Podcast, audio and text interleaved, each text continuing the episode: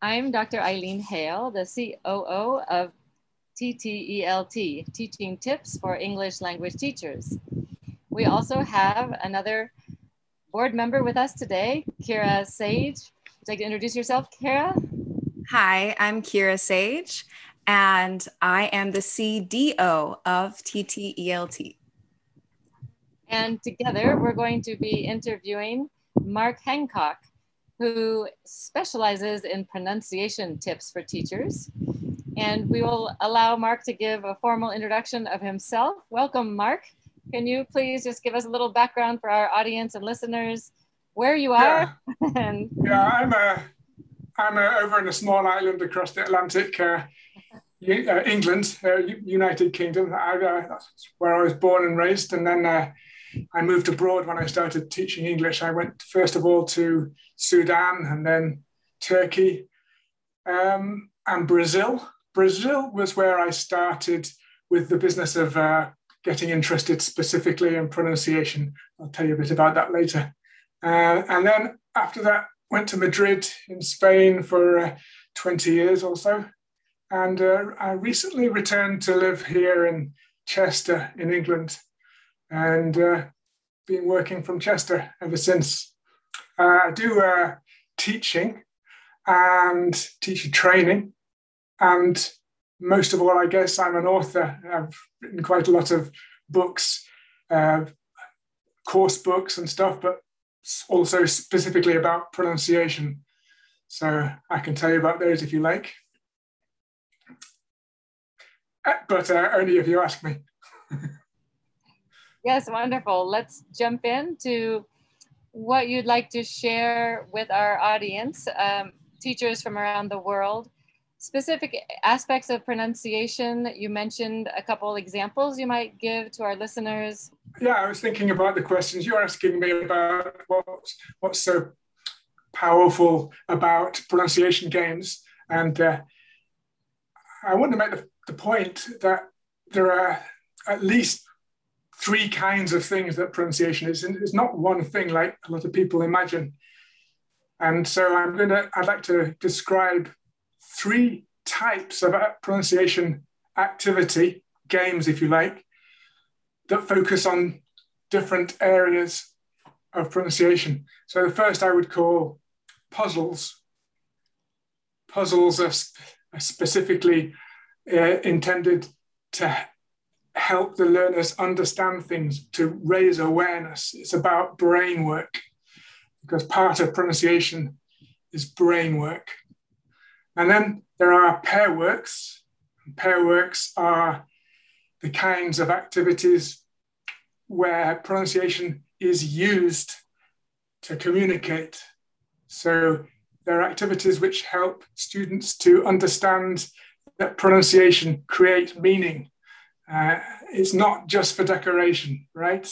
It's not just a question of a pretty accent, it's a question of getting your meaning across.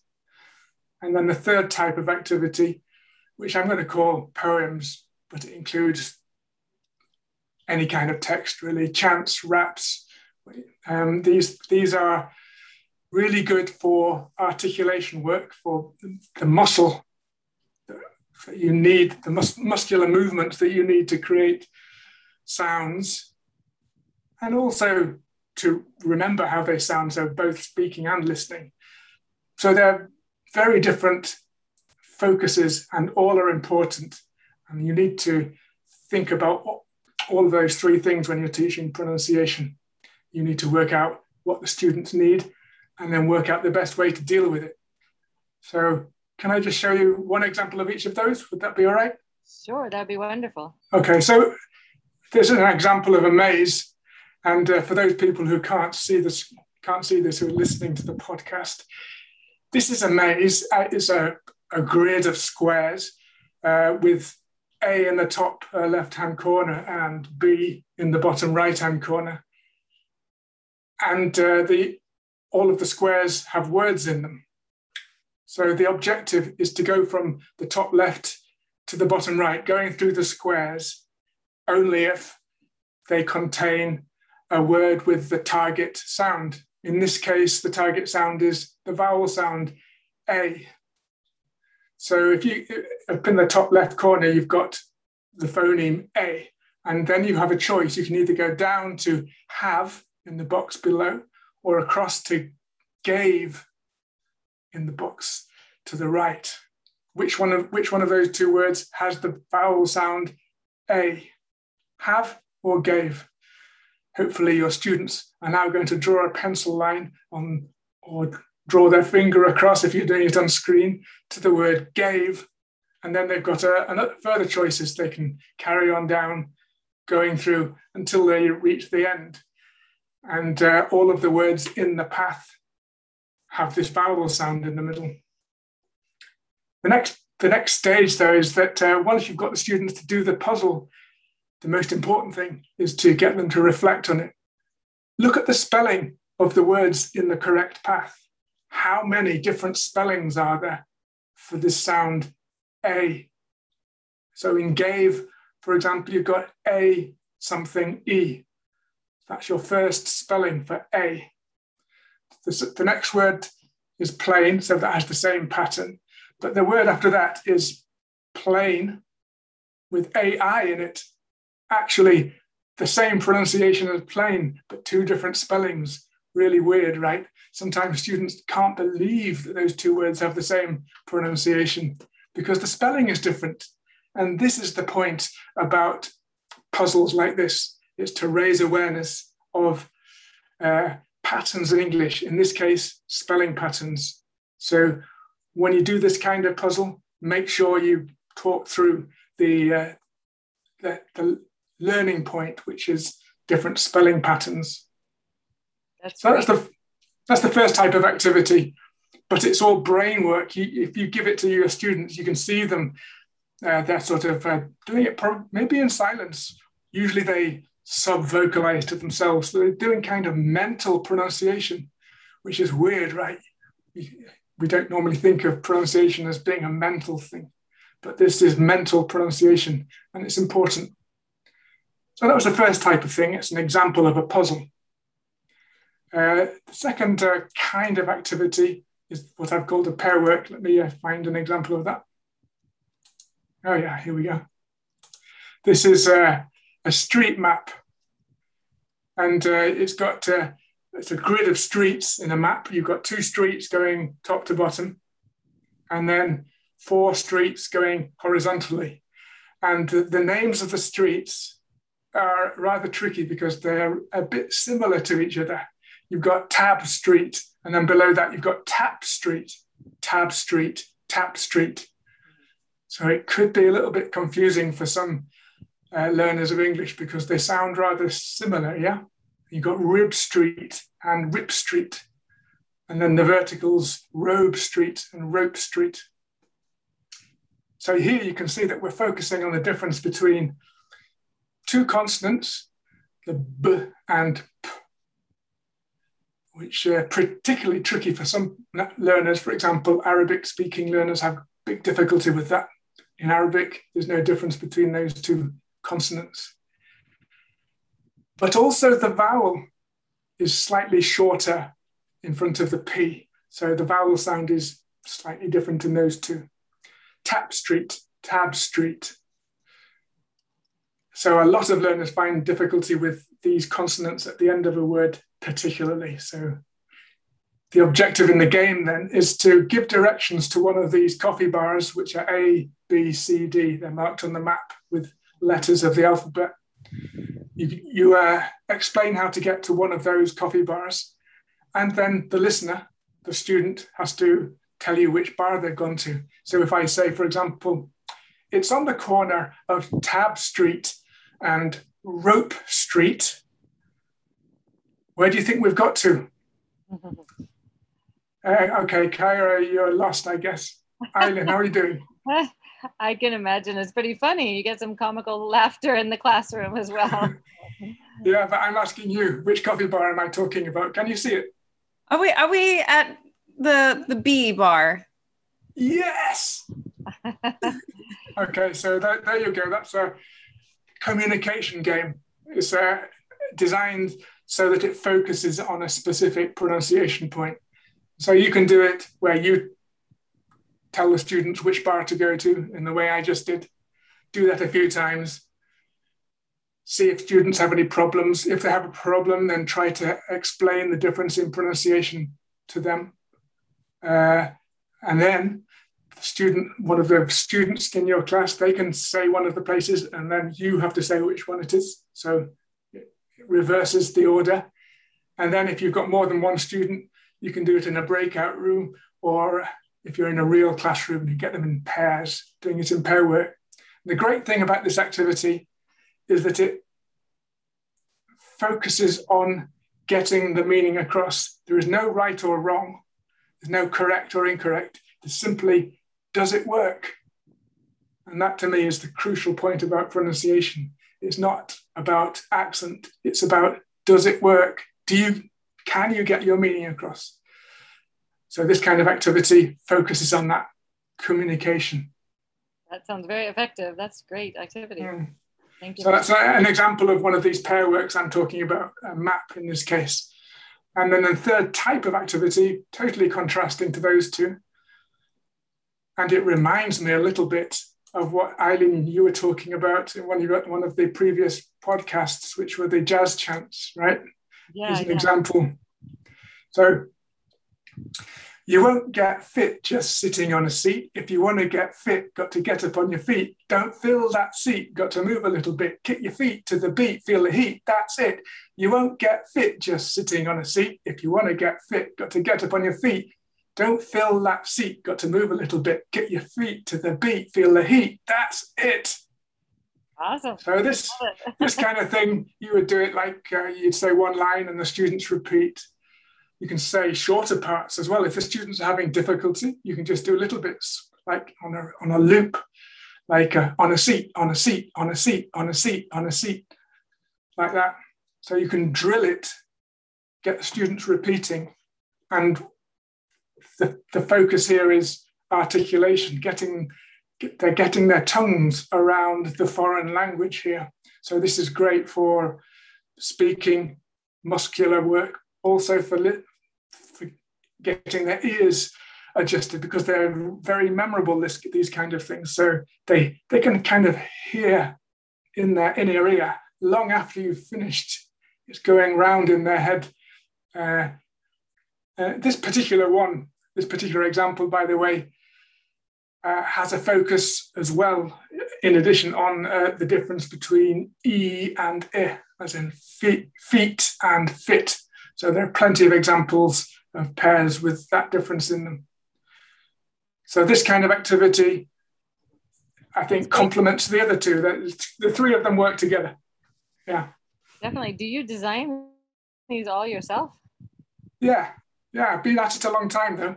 Yeah, yeah. they take a lot of work to create. You have a lot of creativity. It's like being a songwriter to create these sort of like But- jazz I, I don't think uh, it's a rocket science. You know, the uh, that uh, maze you can make your own mazes. It's uh, it's just a grid of squares. All you all you have to do, or your student, you can get students to make their own for for their colleagues to do.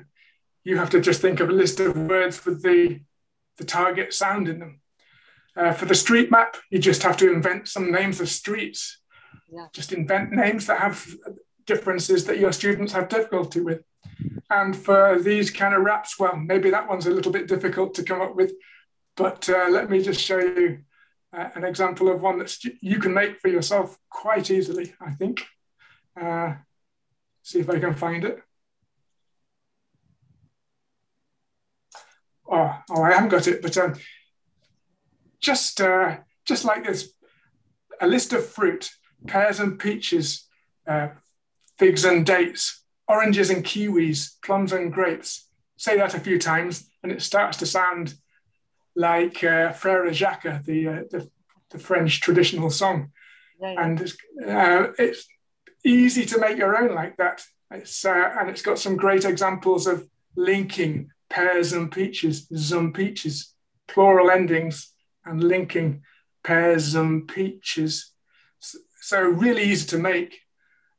You can just exploit one sentence out of the out of your course book. If you repeat it a few times, it starts to sound like a chant. It's magic that way. So, yeah, you might say that it takes a lot of work to make these things, but I think you can do it for yourself quite easily. That's wonderful. These are fabulous examples. Thank you for sharing them. And sharing the magic of how we can create our own based off of you know, whatever teaching context for our teachers out there. Mm. For those yeah. teachers who may not be quite as creative as you, like how did you get started in this specializing in pronunciation and working with certain sounds, particularly related to language backgrounds? Um, you mentioned Spanish and other language backgrounds, Arabic. How did you focus your teaching? If you have more than one student group in your class with different language backgrounds, how do you address the different issues that they might have difficulties with based on their first language? Okay, lots of questions there. One, sorry. okay, first off, with the, the history, history was uh, I was working in Brazil in uh, a network of language schools called uh, Cultura Inglesa, and uh, I had some administrative hours, and they said, "Can you make some materials for teaching pronunciation?" Uh, and so I started that way. Uh, it wasn't didn't come from me; it came from them. They said, "Do this and that," and I just I just did it, and uh, that eventually led to uh, this book, which was Pronunciation Games, 1995. This came out, but that, that's how it started in Brazil. Um, and I just naturally want, wanted to find um, a way of communicating about pronunciation that doesn't doesn't have to be academic. A lot of the material around at the time and still today has a very academic uh, look about it, which is off-putting, makes people think, "Well, that's not for me." If you, I don't think that's necessary at all. Um, the kind of approach I've just demonstrated with those three activities, I think, shows you that it doesn't have to be academic at all. And uh, it can be fun. In fact, I'm fairly convinced that it's the most fun part of any lesson if you do it right, because it takes you away from, it's heads up, isn't it? It takes you away from texts and grammar and stuff. It's the only part of, of language teaching which is both physical and mental. So it crosses the the barrier, and I think that's makes it very varied and interesting. Now let me see if I can remember any any more of your question. You asked um, about uh, different uh, language groups, right? In the same classroom, so you have Spanish speakers, yeah. Arabic speakers, and Chinese speakers all in the same classroom. How do you address the different linguistic challenges that they have based on their first language? Well. Uh, if you ha- if you're teaching somewhere like the United States or UK, you're likely to have uh, learners from different backgrounds. If you're teaching in Brazil or Spain, probably they all have the same language background. That kind of makes it easier in one way. If they're all this from the same language background, you can work out all of the tricks of the trade relating to that particular language background. Like if it's Spanish, you can work out all of the things which Spanish learners typically have a problem with, and you can focus on them. The downside is that the students can understand each other perfectly well, even though their um, pronunciation would not be understood outside of a Spanish speaking country. So it doesn't give them the experience of trying to communicate. They can always slip into Spanish. So yeah, there's pros and cons of that. But you're asking specifically about teaching in a circumstance where you have uh, learners from a range of backgrounds. You've got to do everything you can, in my opinion, to um, do your homework on the back language backgrounds of the students in front of you. And uh, that may be a, a big ask if you've got 20 different ones but typically, in the, in the classes I do here, there are maybe uh, three Russians, two people from Thailand, uh, one from Ar- an Arabic speaking country, and maybe a Spanish speaker. That kind of maybe a three, four, five different language backgrounds in the typical class for me. And uh, I try to do a bit of research on the typical problems of those language backgrounds. You can just type on the on the Google search, you know, typical pronunciation problems of Thailand speakers uh, of English, and you, you can usually find something there, some information. Or you can, there are books like Michael Swan's uh, Learner English, they have chapters on different uh, language backgrounds. So do as much as you can. And uh, if you haven't had time to do that, or it's that you can't find information, you're just going to have to try and find a way of finding out from the students themselves, or just be observant, watch and see what happened, the kind of thing that they, that, that student has a problem with. And usually you can do a, a number of different pronunciation points at once. And uh, that way you can, there's something for everybody. For example, you might teach a group of vowel sounds, five or six different vowel sounds in one class. And one student might have a problem with that vowel sound, another student with that vowel sound. If you have a, a range of things, that's one way of dealing with what you might call mixed background classes. Yeah. Give a multi-focus pronunciation lesson. Uh, as for the feedback, you can sometimes get the students to actually teach each other. So if you have a student from Japan who has trouble with L, R, you can get somebody from a Spanish speaking background who doesn't have that problem. You can get them trying to teach. And uh, it's a great way of uh, sharing out the responsibility. And, uh, and because, as you, as you know, uh, teaching is a great way of learning as well. So everyone, everyone benefits. Definitely. Those are excellent answers for all of our questions. We really appreciate these tips you've given to our teachers. Uh, so just to wrap up this segment of your sharing pronunciation tips for our teachers around the world, uh, do you want to say any final tips for teachers or give any quick summary for what would be most useful for teachers that don't have the repertoire of expertise that you have? How do they start? What do they? Well, uh, yeah, I would think uh, the first thing is uh, don't worry about accent. In my view, accent is not what we're about here. So if the student has an accent, but they're perfectly intelligible, there's no problem. You don't need to, if it's not broken, you don't need to fix it.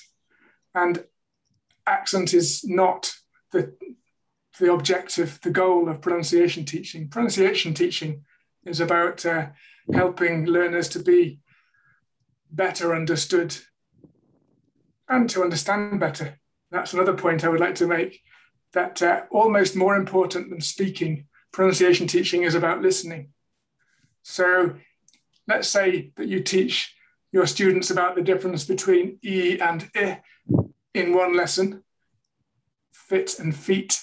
And then the next lesson, they're back to the same way they were before. And you go, oh my God, this is not working, is it?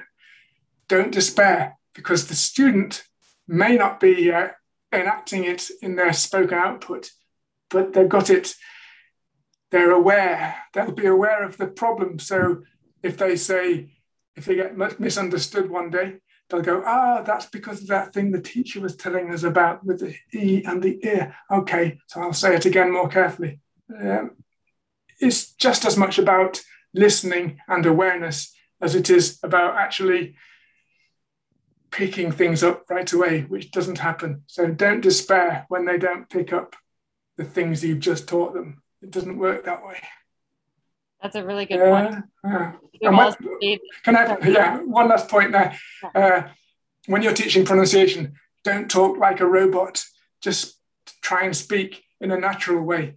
Uh, and I know that's difficult when you're focusing on yourself, you're focusing on the way you're speaking naturally when you're teaching pronunciation. But some teachers, they, they start to speak in a very, very, very uh, clear and the, in a unnatural sort of robot, robotic way. Uh, don't do that. Try to be natural in your pronunciation when you're teaching pronunciation. Great tips. We thank you very much for all your expertise that you're sharing with us. are there uh, specific website links where people can go to access your books and resources that you use in your classrooms and might share? Oh well, I, I, could um, I could mention. Uh, I've got two websites here. Can you see those? Yeah. Yep. Uh, you can see I, I, came prepared for this question. There's pronpack.com. Can you spell that for us? P R O N, short for pronunciation. I will Pack. make a slide of this. Could you just bring it a little bit perfect? Okay. I'll have to move. I, I, got all the That's letters there, and then I'll make pronpack.com. And then the other one was Hancock McDonald. Hancock is my surname. McDonald, as in hamburgers, McDonald. Hancock McDonald, one word, dot com. So uh, the first one is actually a support website for Pronpack, the books that I, I've written. And Hancock McDonald is just a general website with loads of articles, materials, and stuff, all for free. So, yeah, that's that. Wonderful. Thank you so mm. much for your time, Mark. We've been a wonderful resource for us and for all of our listeners. We hope you may join us for a future workshop. Uh, Kira, any last words for this segment you'd like to summarize? I, I, I love your your three part system, and it's just it's so cool how that not only do you have this system, but you have opened up different methods for others and how they can adapt it to their classroom and their mm-hmm. specific situation. And I just, this is phenomenal. Thank you so much. Great. Thank you. Thank you. Bye.